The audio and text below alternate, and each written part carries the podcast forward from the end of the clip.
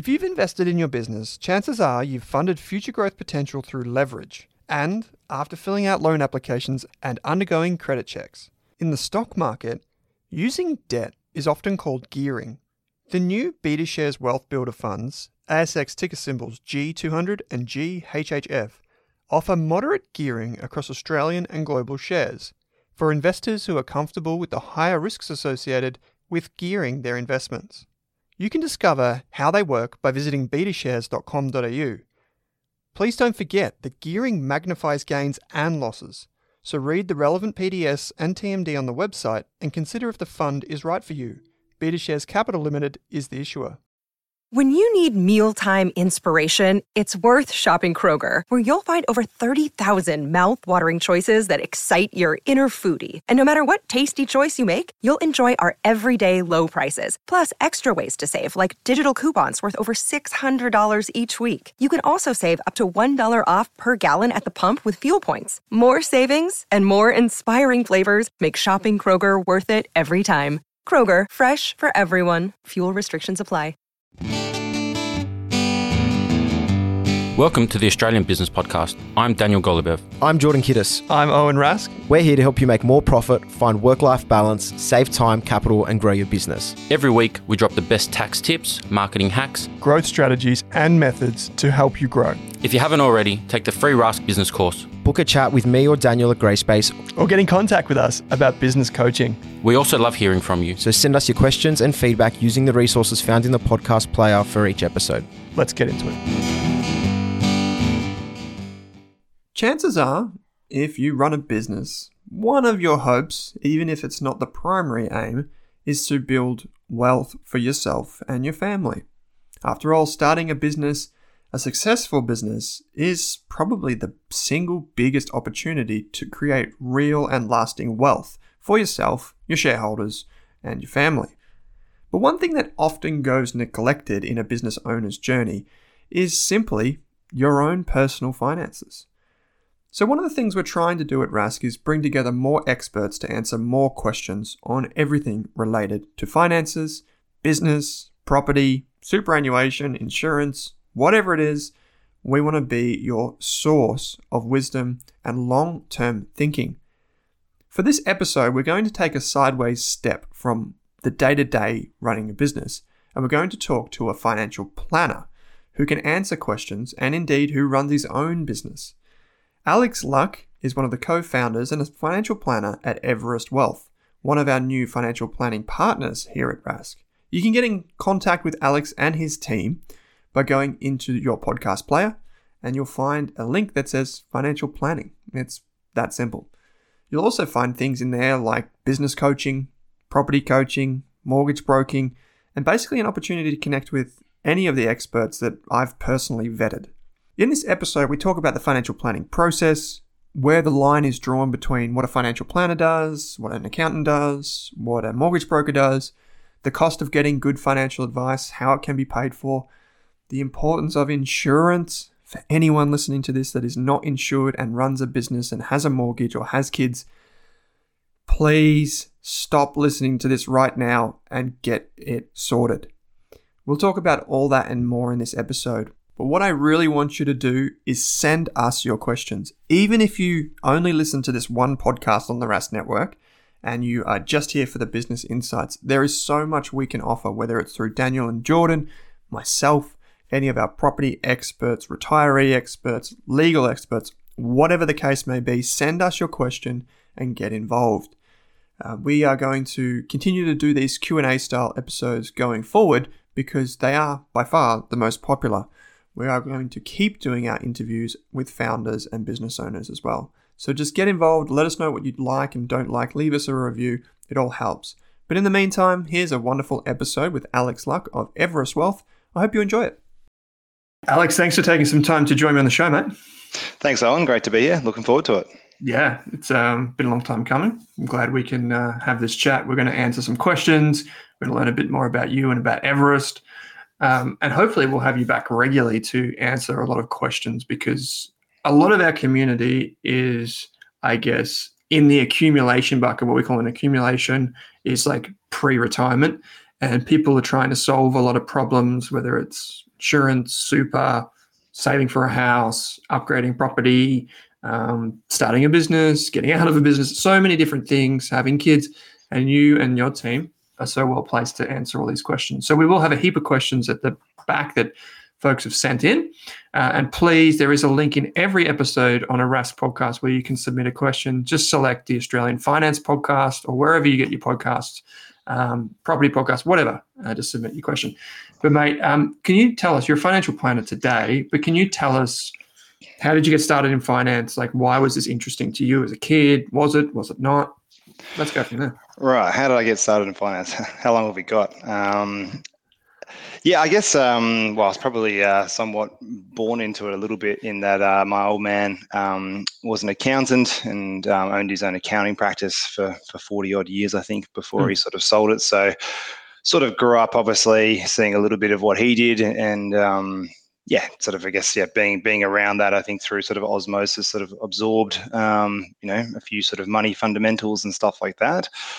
I also probably just found in general, um, yeah, just in general life that I've always kind of got money to a degree. Um, mm. I've always probably been a relatively good saver. Um, do like to spend, don't get me wrong, but always found that saving money wasn't too hard necessarily. So it's probably again pretty just naturally lucky there in that sort of uh, perspective. Mm-hmm. And then um, yeah, into high school was just uh, yeah very um, interested in economics. That was like my favorite sort of subject and one of the subjects that I um, sort of excelled at. And um, again, I guess just through probably osmosis through dad and stuff like that, was pretty good at accounting as well. So when I um when I left school, actually, originally I was going to study dentistry. My um my huh. uncle was was a dentist, so didn't quite get the grades out of high school to get into that. So I ended up going into um, sciences. So did that did that for a year. Um, managed to get the grades then to potentially get into dentistry, but then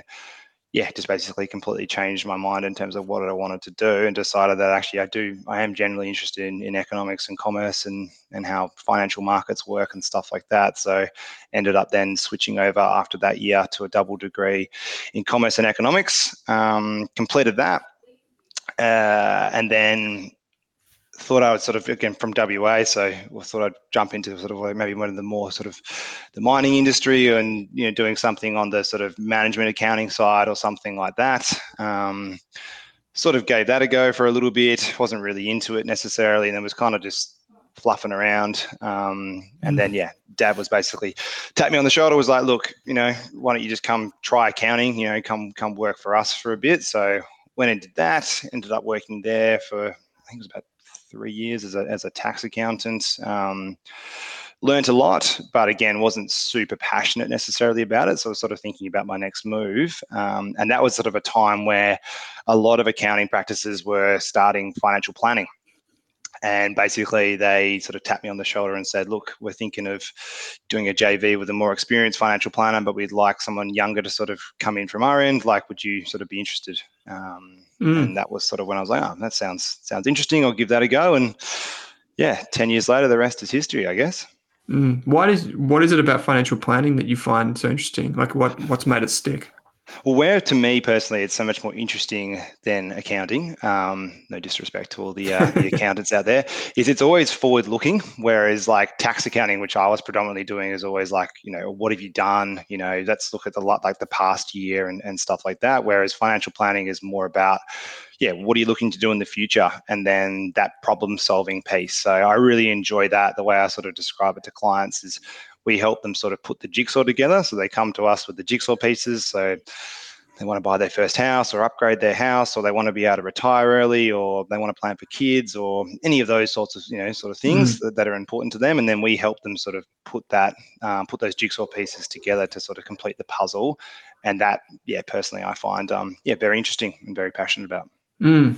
So people that are, are a bit sharp-eyed, Alex, they might have noticed that um, now like we've formed a partnership together where people can get financial planning advice through Everest and and come through us and we can trust you to take care of people. Mm-hmm. Um, but for anyone that hasn't been through that process, not just with us, but just in general, the financial planning process, Can you describe what it looks like? Like I'm imagining someone listening to this right now. They've heard our podcast for years, and for what it's worth, like we've deliberately not had that many financial planners on the show over the years because it's so hard to know who to trust and whatever.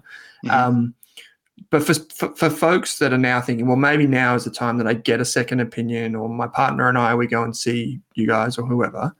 Can you describe that process from end to end? So, what does it look like from the beginning of like how should someone interact with a financial planner? How does that typically go right through to you know the other side? Yeah, so I'll, I'll, explain our process sort of in a nutshell, but I think most financial planners would follow something similar. Um, I would think it might just be a shorter version or, or potentially longer. I mean, from anecdotally speaking to other practices and stuff like that, like our onboarding process is probably typically longer than most. Um, but the reason we do that is, you know, predominantly we are working with accumulators, so it's their first time meeting a financial planner. So we really want to make sure they do fully understand the process and are sort of mm. comfortable before they sort of commit. So yeah, basically how it works with us is um, we take a 15 minute free phone call with the client. Um, this is just to get to know a little bit more about their situation, us to sort of answer any initial questions, and basically make sure we're going to be potentially uh, the right fit for each other. So effectively, us sort of vetting that we can sort of provide some value um, to their situation. If we think we can, we then would move to what we call our initial meeting. This typically goes for around an hour with us. Um, we don't charge for this either.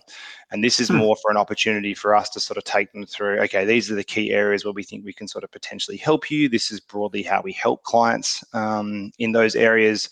This is the process from start to finish. So they understand how many meetings we would have, what's involved on their side, what's involved on our side.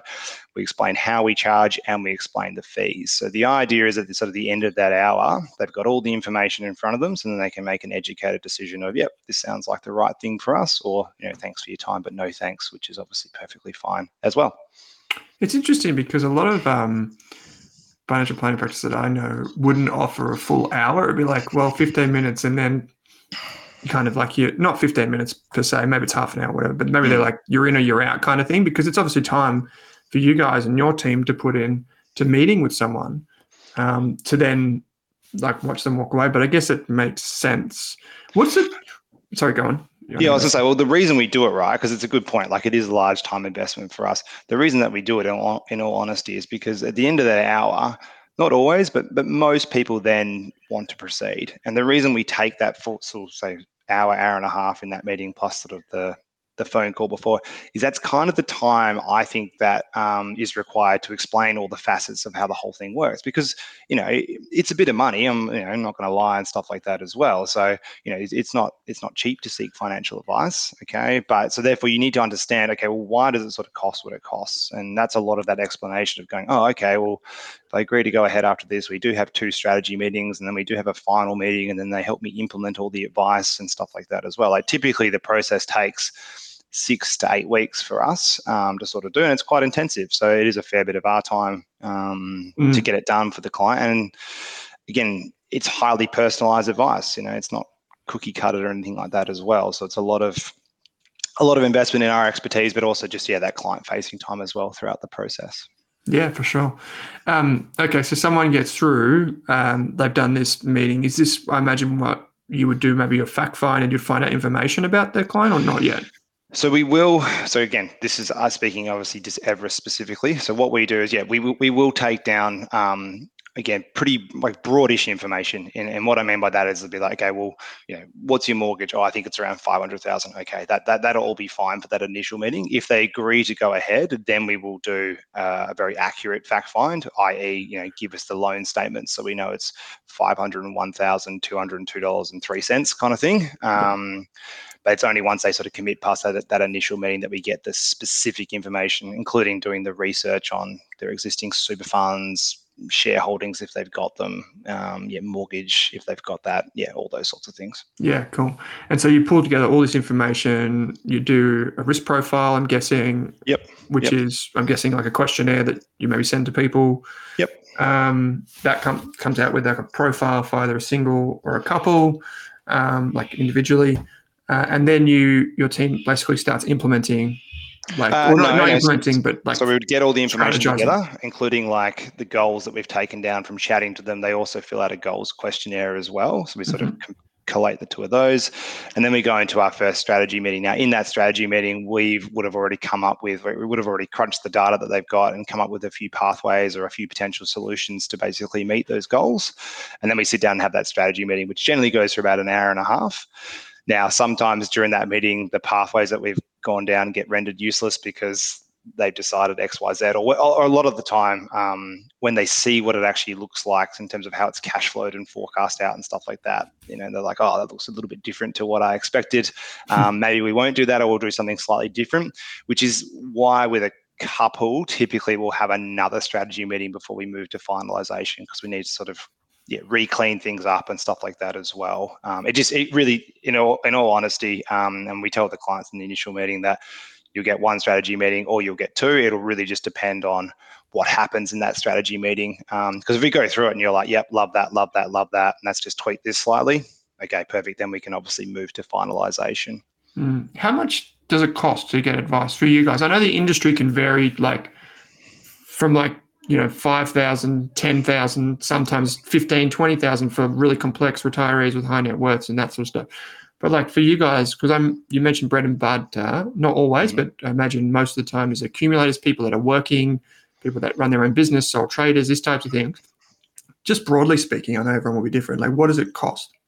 Yeah, so like you said, everyone will be quite different, um, and I think if you are, um, yeah, chatting to a few financial planners and stuff like that, it's a good idea to get an idea of the process and what's involved and what you get and stuff like that too us, for example, our minimum is is four grand. Is typically what we'll charge as a one-off fee to provide the advice and then help you implement it.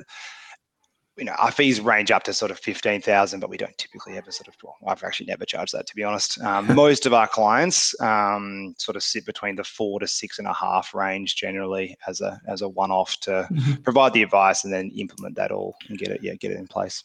Does that do they have to pay all of that up front? Like, how does that work?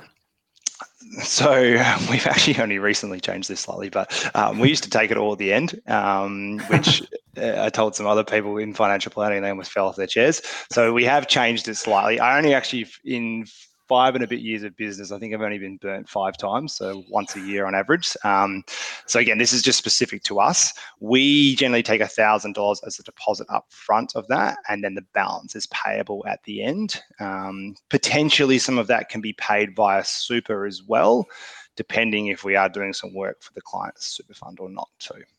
So, uh, without getting too far into the weeds, can you just explain a little bit? So, some of it may be like are we talking? Because I'm just thinking like people's out of pocket expense if they're listening to this and they want yeah. to get financial advice, which so many of the community do. In fact, I think it's over 10% of our community want financial advice right now. Um, yep. So, like, if, if, like, are we talking like a couple hundred bucks is that a super? Like, if they're getting full super advice or is it a thousand, like roughly speaking. Everyone's different. Yeah, so again, it, it really depends on the super balances and again another sort of factors in terms of because because for example, you know, um, we may do the research on the super fund and it may be appropriate, or for some reason they may really really want to stay with that fund, like they may have some sort of I don't know, blind loyalty to AustralianSuper for some reason. So then we'll just work within that fund as an example. Um, of which yeah you can you can pay a fee through um, to an advisor but because some funds won't allow it. Uh, most will okay? Um, but yeah generally speaking we take the thousand from cash flow and the rest depending on the situation can be paid for via super. Interesting. So that like brings down the barriers for a lot of people that want financial advice to set them up for the future. Um, yeah, and the other advantage of putting it through super per se is it will get a 15% tax deduction within the fund. Yeah.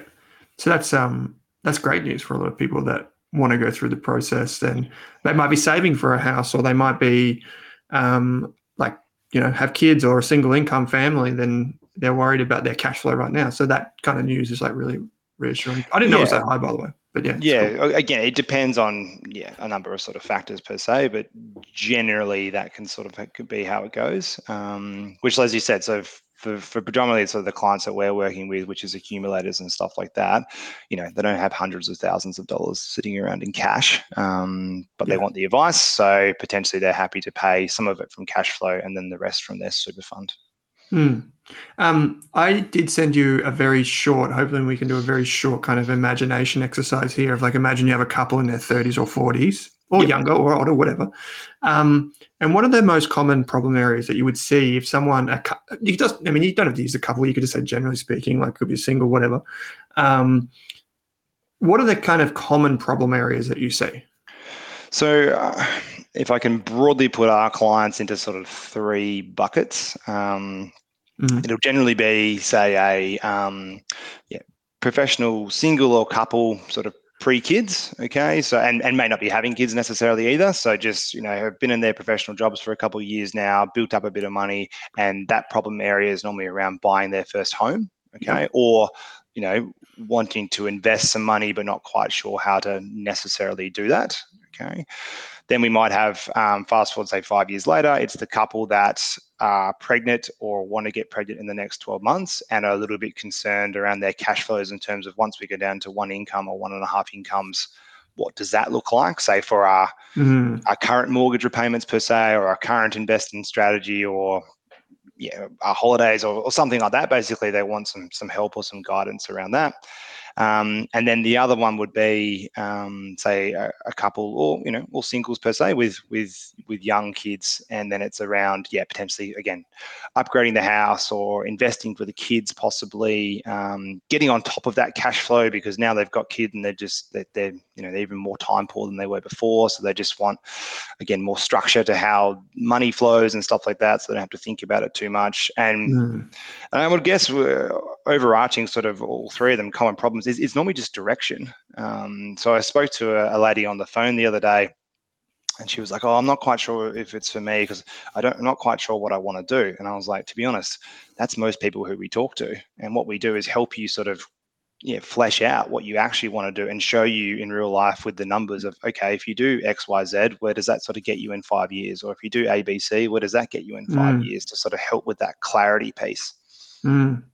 Yeah, it's um I think that's what a lot of people need is like a second opinion on their because financial planning is like it's not like you only have the finances to plan for life, right? And so some people are lost with both of those things completely. Um, but getting some kind of rigor around the finances can help you design the life that you want or help you readjust. Um, and it's so important.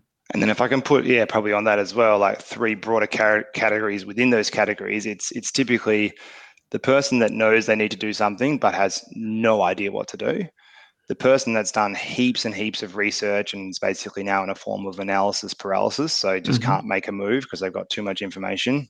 Or the third one is someone who's done a bunch of stuff and, like you said, wants a second opinion to effectively how they can make it more efficient. Like, have I done the right thing? You know, that's sort of common as well. So, almost those three types of situations come across the sort of three generalized client client groups I described before as well. Mm. Can I uh, just, just just off the top of my head, do you deal with many business owners? So we do, um, we do uh, in terms of helping them. I guess where where I kind of like to come in per se is we'll always give our two cents and, and ten cents on you know tax structuring of the business and and things like that and optimization around those sorts of things. But generally, I will we won't provide any advice on how they run their business. Okay, because at the end of the day, it's like you know if you're if you're a plumber, I don't really know how to be a plumber per se. So you should focus on doing that. I'll help you around the best way to sort of structure that possibly, um, along with most importantly, I think I see for a lot of particularly small business owners is sucking out some of that money and putting it somewhere else as well. So diversifying it away from say Mm. just your home and then just your business. So then because you said a lot of people go through life, um, small business owners, and they've got their say that they might have their house, but then that plumbing business is all they've got as well. Now that may a very be again a very good asset, but it's not very well diversified in case yeah, something Oh, happens sure. in that business, they lose it. So we do a lot of education around yeah, potentially taking some money out and putting it elsewhere into something that's again diversified, helps a sort of passive income stream. Um, so they've got something else as well. Yeah, I think any business owners that listen to this would be able to say, like, yeah, my business is either good or great or bad or somewhere in between. But Yeah. um, it's so important to build wealth outside of that and have that, like, I can't, well, in our, we've got a free business course, Alex. And in that, I was like, you know, it's really important before you set up your business to speak with an expert, whether it's an accountant or financial professional, whatever, just to think about like how you separate cash, how you separate ownership structures with you, your partner, your business, because man, that is such an important thing for people's risk longer term. Um, and getting advice is so important, probably from multiple sources, to be honest. That's right. And then particularly again for like you know, if you if you're not an accountant and stuff like that, it's understanding like you know if it's in a company structure, like what is company money, what is your money? Because a lot Yeah. of people get confused and they just sort of go, but it's all my money, isn't it? Well, n- technically no. Like Yeah. that hundred grand you're referring to, it's actually the company's. You know, your your money is the ten grand in your personal account. Um, Mm. So it's again, it's helping sort of explain how that sort of works as well. For sure. Um, I got two, wha- one more question really before we get to the actual questions sent in by the community. Um, and this, we have a big contingency of people that are interested in property, maybe not even necessarily property investors, but a lot of them are, to be honest, frankly, it surprises me. Um, and people that are, like you said before, they're either trying to buy their first house, they're trying to settle down into a house, or they're maybe even upgrading, who knows? It's all like property ish related. And we have a full channel for that, which we've created this year. But um, where does the line kind of get drawn in the sand around where the like financial planner sits in helping people with that?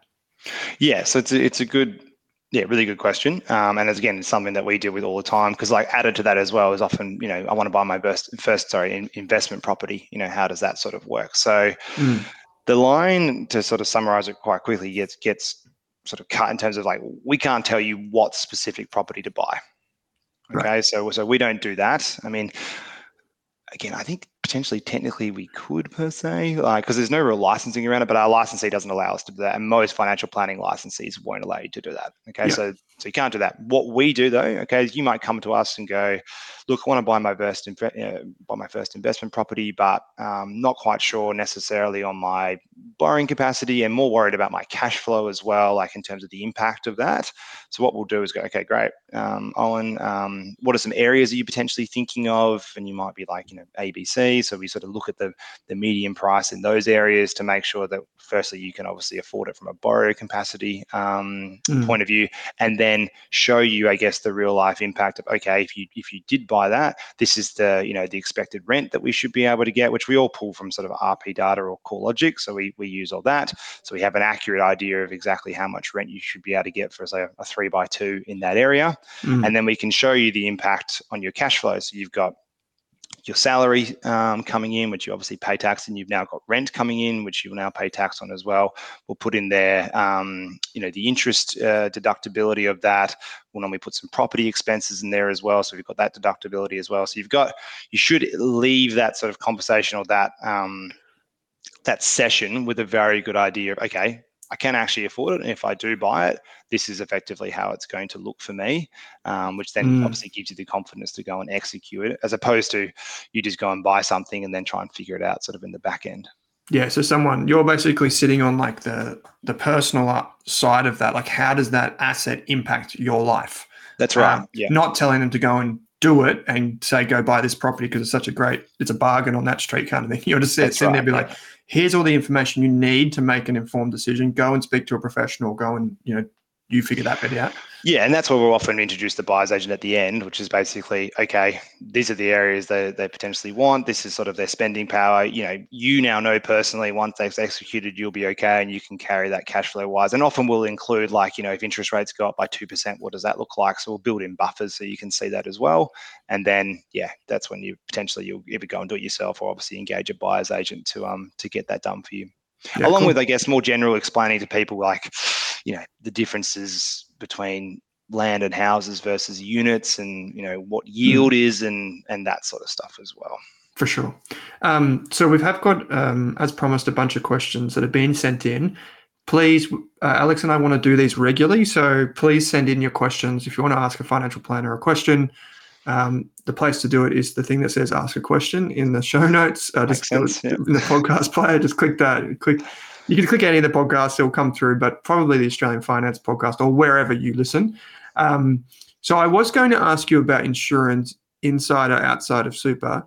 Um, I'm going to insert an extra disclaimer. I always do this at the beginning of the shows, but in particular for questions, is that we don't know pers- personal circumstances. We just get the information through the question. So um, it's really important to know that we don't tailor these responses necessarily to the circumstances that you give us. Uh, your needs, goals, or objectives are what need to be assessed by a financial planner as part of the financial planning process. So we can only give general financial information. So please consider speaking to a licensed professional before you act on the information. And if we do talk about things like ETFs, super funds, whatever, go get the PDS and product or product disclosure statement or TMD. Uh, now, without further ado, I was going to ask you just generally about um, getting insurance because uh, we don't talk about it a lot on the show. Um, and that's just generally because it can be a bit like I think this is one area of people's lives where they need to get personalized advice if they want to do it, or at least do a whole heap of DD themselves and understand the difference. Like we can educate inside super, outside super. This is income protection, that's life insurance. But there were some great questions, and one in particular that stood out to me that came through, Alex, is it's from a person called Traumatic Protection. So that's a good anonymized name. Um, if I have income protection insurance inside of super, and trauma insurance outside of super, can I claim on both policies if I experience an eligible condition that prevents me from working for a period of time? So they're basically saying if you have two insurance policies inside outside super, what's the deal?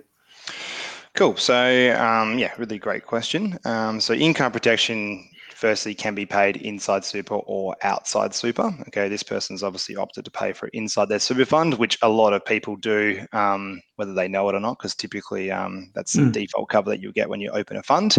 Trauma can't be paid inside super; that must be paid outside. So that's why, um, hence why, in this case, yeah, um, they are paying for it outside super generally, yeah, you, you can claim on both. Um, mm. However, the the thing to note here is is trauma cover, which critical illness is a better way to explain it because effectively it pays out if you suffer a critical illness like cancer, heart attack, or stroke. There's generally around 50 to 55 conditions which are in a trauma contract. I don't know why they call it trauma. Critical illness is a much better way to explain it. Um, with our medical clients, sometimes when we start saying trauma, they think of trauma injury. Yeah. Again, that's that's that's not correct. Critical illness is the best way to um, to explain it. Uh, it's actually not subject to whether you can work or not, however, um, as this person has sort of stated in the question. So, trauma will pay out effectively if you are diagnosed with a critical illness and you meet the definitions in the PDS. So, it's not subject to whether you can work or not. So, you mm. may say get you know, breast cancer and it's luckily they've got it very early and it's quite mild. So, you're only going to have to go from full time to part time, possibly. Okay. So, obviously, it's still impacting your work in that example. However, it would be paid out in theory, um, at the point in time that it is diagnosed. Whereas income protection is subject to your ability to whether you can work or not. So mm. um, it's a, and income protection covers you for an injury or illness. So in that, so that take that breast cancer example, income protection could potentially pay on that as well if that breast cancer is going to stop you from working for a period of time. Income protection after the waiting period would then start start paying you at that point in time. Um, we get a lot of people ask these types of questions, like if I have two different insurances, can I still claim um, both, on, yeah. on both? Yeah. Yeah, so it's a good question. Again, um, the answer is it depends, to be honest. So, um, so with income protection, generally, well, pretty much in every income protection contract, they'll have an automatic offset clause of any other income protection contracts that you may hold. So, mm. For example, again, real rough numbers here. Say you earn 100 grand. Generally, you're allowed to sort of insure yourself for say 75% of that. Okay. So if you have an, an income protection contract, which is say covering you for 50% of that, and then another one that's covering you for 25, you would be able to claim on both in that example. But if you had two income protection contracts, both claiming you for 75%, okay, which is the max you can have, um, you wouldn't be able to claim on both in that example. Okay, not to push this because we're going to do a whole episode on this. We mm. were talking before. We're going to do a whole episode on this. Um, but a lot of people, like myself included, I kind of went above what was default in my super fund for income protection. Yep. Is it possible to get more than 75%? It is, but it's not potentially possible to be paid out on that. Yeah. And this is some of the things that um, people, I think, miss, if I'm being honest, Alex. is like people think because they pay the insurance, they can claim for it. But then they miss things like medical underwriting, not being truthful in all of the details. Um, and that's where getting specialists over insuring yourself possibly because yeah. you just you like you earn a hundred grand, so you've just you've just covered yourself for that without realizing that 75% might be the max that they do. Um, that's pretty mm. common as well. Yeah, there's a lot of so I, the way I sort of ex, uh, explain insurance to clients is like it starts off very broad, but then it does become incredibly bespoke or personal to your own situation. Hmm. Um, mm. You know, quick example like you know, say life insurance if you've got a an industry super fund um, and you haven't checked your insurance cover, you've probably got some life insurance kicking around in there, um, and you might be a single guy or gal um, with no no dependents, you know, no debts, um, you know, no one that's going to sort of financially suffer if you're suddenly not here, as an example. So then again, you're potentially paying for some insurance cover that you don't really need at this point in time. Um, Yeah. that's another thing that we see, which is quite common. So you only ever want to pay for what you need. It's just making sure you've got that need correct. Um, and and, you should, and therefore, yeah, you should basically. My, my two cents would be to yeah review what you've got currently and um, yeah, a bit of your own situation. I feel like if there's like two things in people's lives that are listening to this, it's not in retirement. So put them in a different basket or like approaching retirement. If there's two things that people listen to this that they should do in their life is one, review their super and two, review their insurance. Because if you get your super right, it's a very big free kick in the long term direction for compounding. And the second thing, if you get your insurance right, it's a massive, massive downside protection should the worst happen you know and i just can't believe that so many people don't have their insurance i think people just get overwhelmed with it and that's where expert advice is so important. Okay. So we've got some more questions which we'll get to mate if that's okay with you. The first Yeah, one sure. i think i don't i don't know about this question so i've put a note in here. It's from tracy. Tracy said i have $10000 to invest and need a broker. She goes on to tell us where she lives exactly how old she is how much money she has what her financial situation is. She said, bad with money, bad divorce, no property, no savings. My adult kids will spend it all if I don't invest it. I need a broker. Please, please help. Now, Tracy, I'm going to be quite blunt with this response, and I'm going to say we simply do not know your personal circumstances now. Um, and so I'm going to say we cannot answer this question. Um, but I would say that if you are in a situation where you feel like you are struggling, the two best things to do is obviously to reach out to someone who you trust and get some help, um, even if that's your GP, for example. The second thing is to reach out to a financial counselor. If you if you are struggling and you don't have, um, you know, the, the the means, the money to go and pay a financial planner, go and get professional help from a financial counselor. You can Google financial counselor or call the National Debt Helpline, and they can connect you.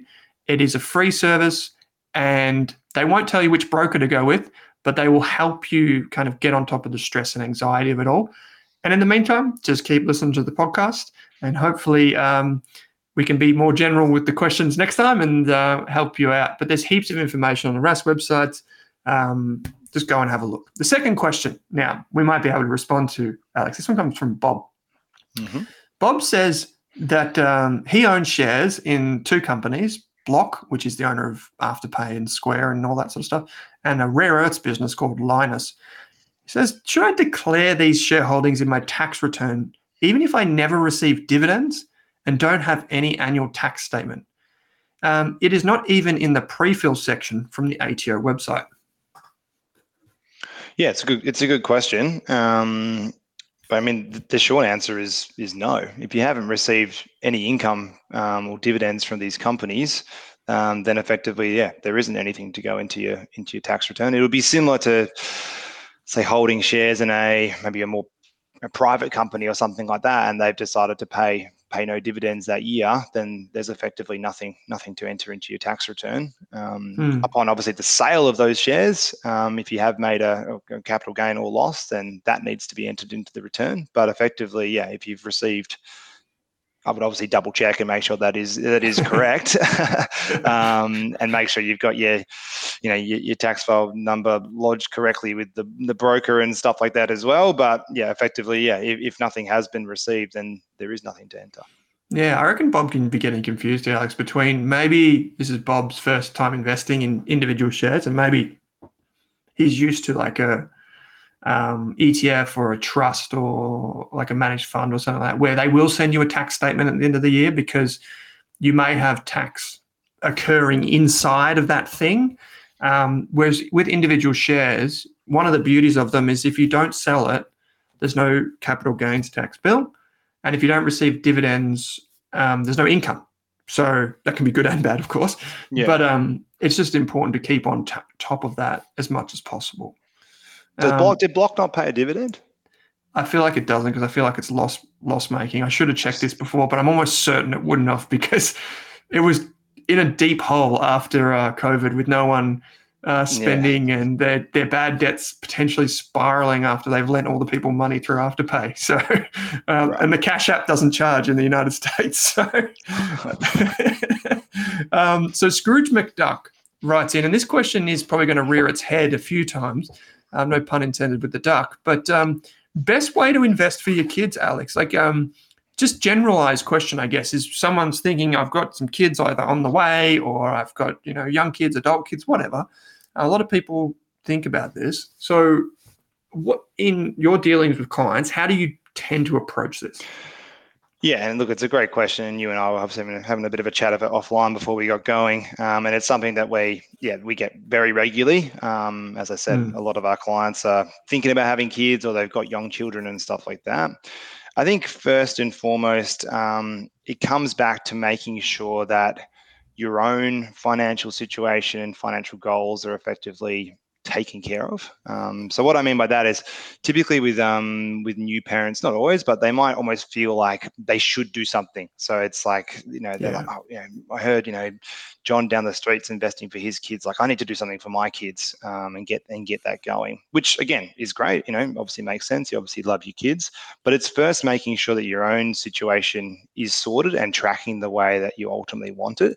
Because at the end of the day, I guess what we explain to clients is it's all going to go to the kids anyway. So there's no point, in in my opinion, chucking in you know 200 bucks a month into a kids share account if that's going to be better off in your offset account right now because you've got a decent mortgage you know which again most people do sort of in in the accumulation yeah. phase so it's first sort of thinking about that secondly um, if you know again your own sort of situation is tracking pretty well and it's all sort of looking good um, from that point of view it's again maybe linking it back to a, to a goal. So I sort of mentioned to you before that a lot of our clients um, tend to like the idea, or at least the option, say, of, of private school, um, mm. particularly in high school. Um, so that's again potentially an area where you can start putting some funds away. If they're obviously very young, you know, you can potentially invest some of that money mm. to try to make uh, the maximum return over that period between now and them being, you know, 12 years old and going to high school to help pay for those future fees, um, which obviously, again, again, the debate on public or private can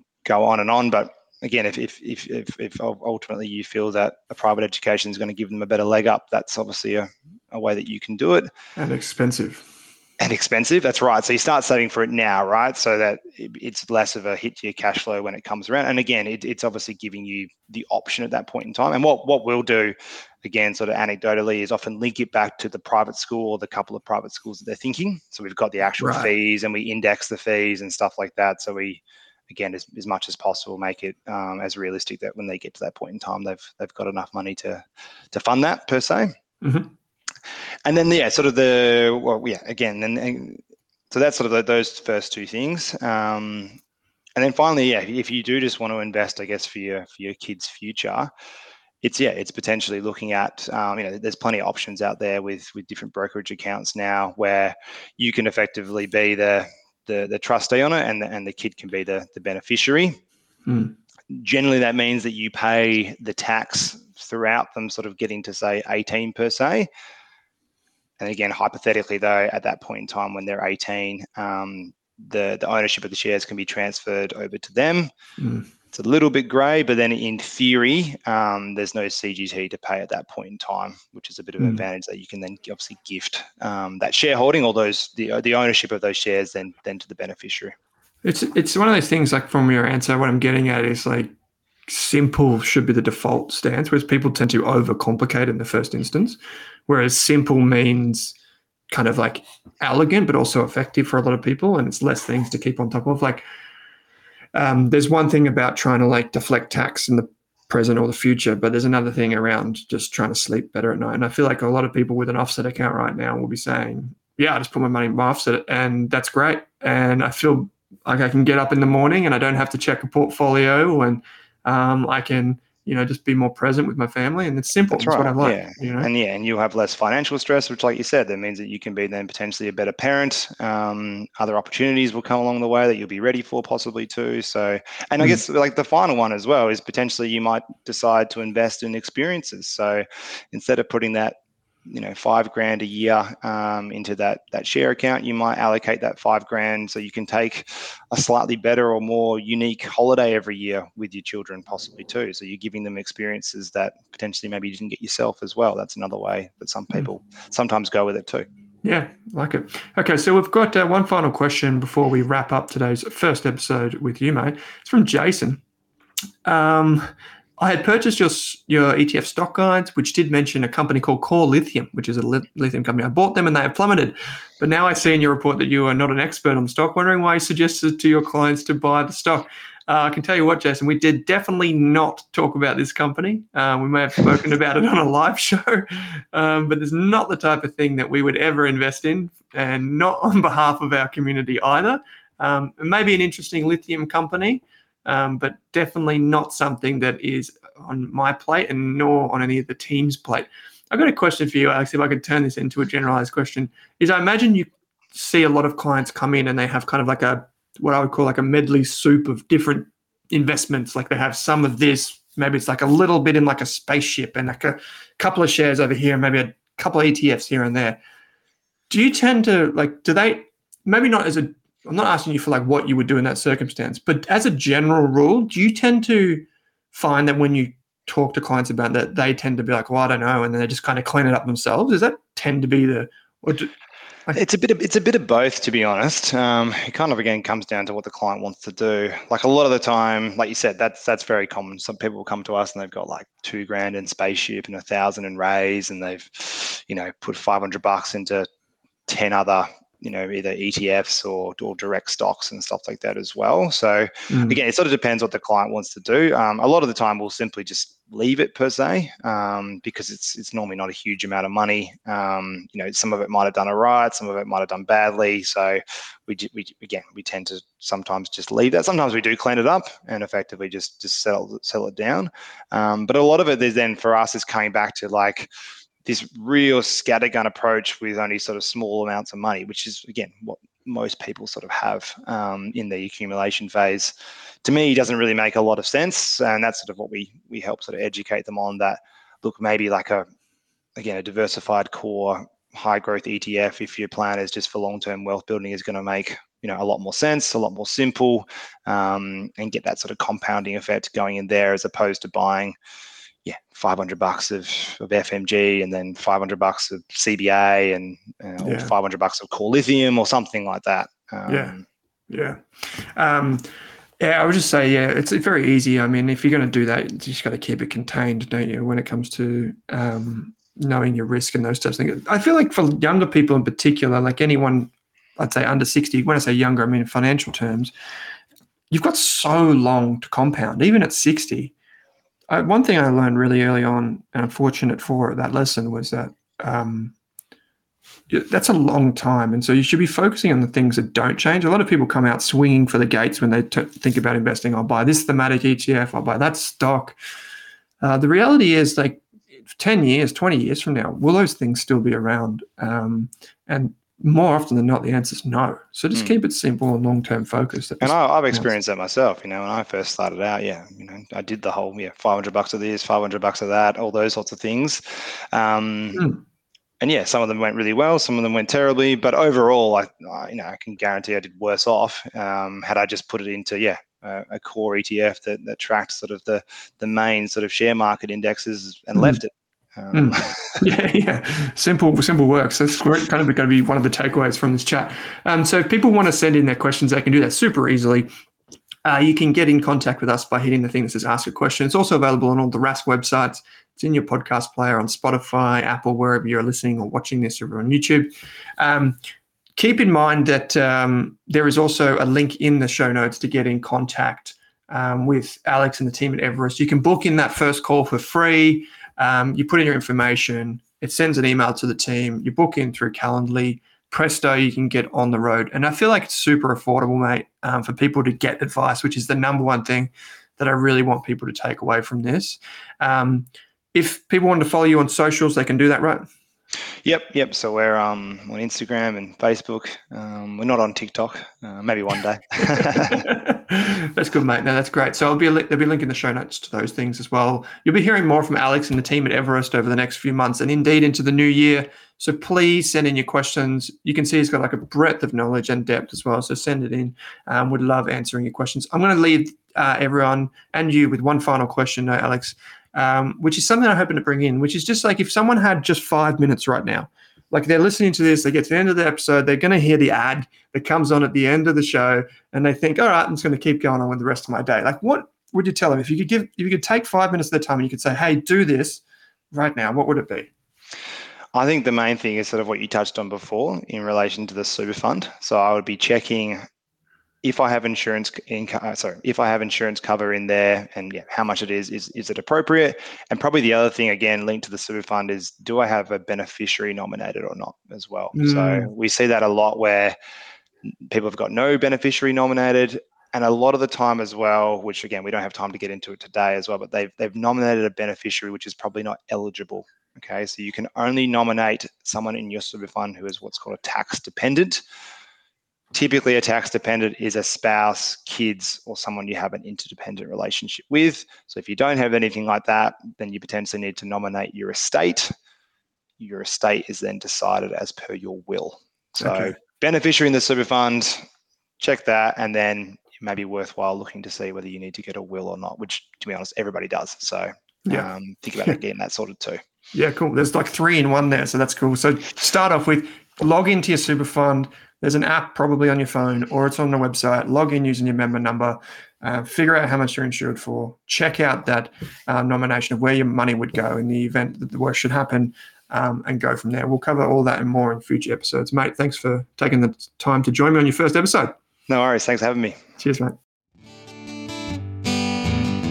Thanks for listening to this episode of the Australian Business Podcast. I think this series is best served with my free business course on Rask Education. My free course includes all of my notes, templates, employment guides, legal documents, marketing strategies, software recommendation, and ideas for starting and running a small business. Finally, if this podcast or the course helps you, I only ask that you please help me by sharing it with one friend, colleague, or family member who runs a business. Thanks for listening.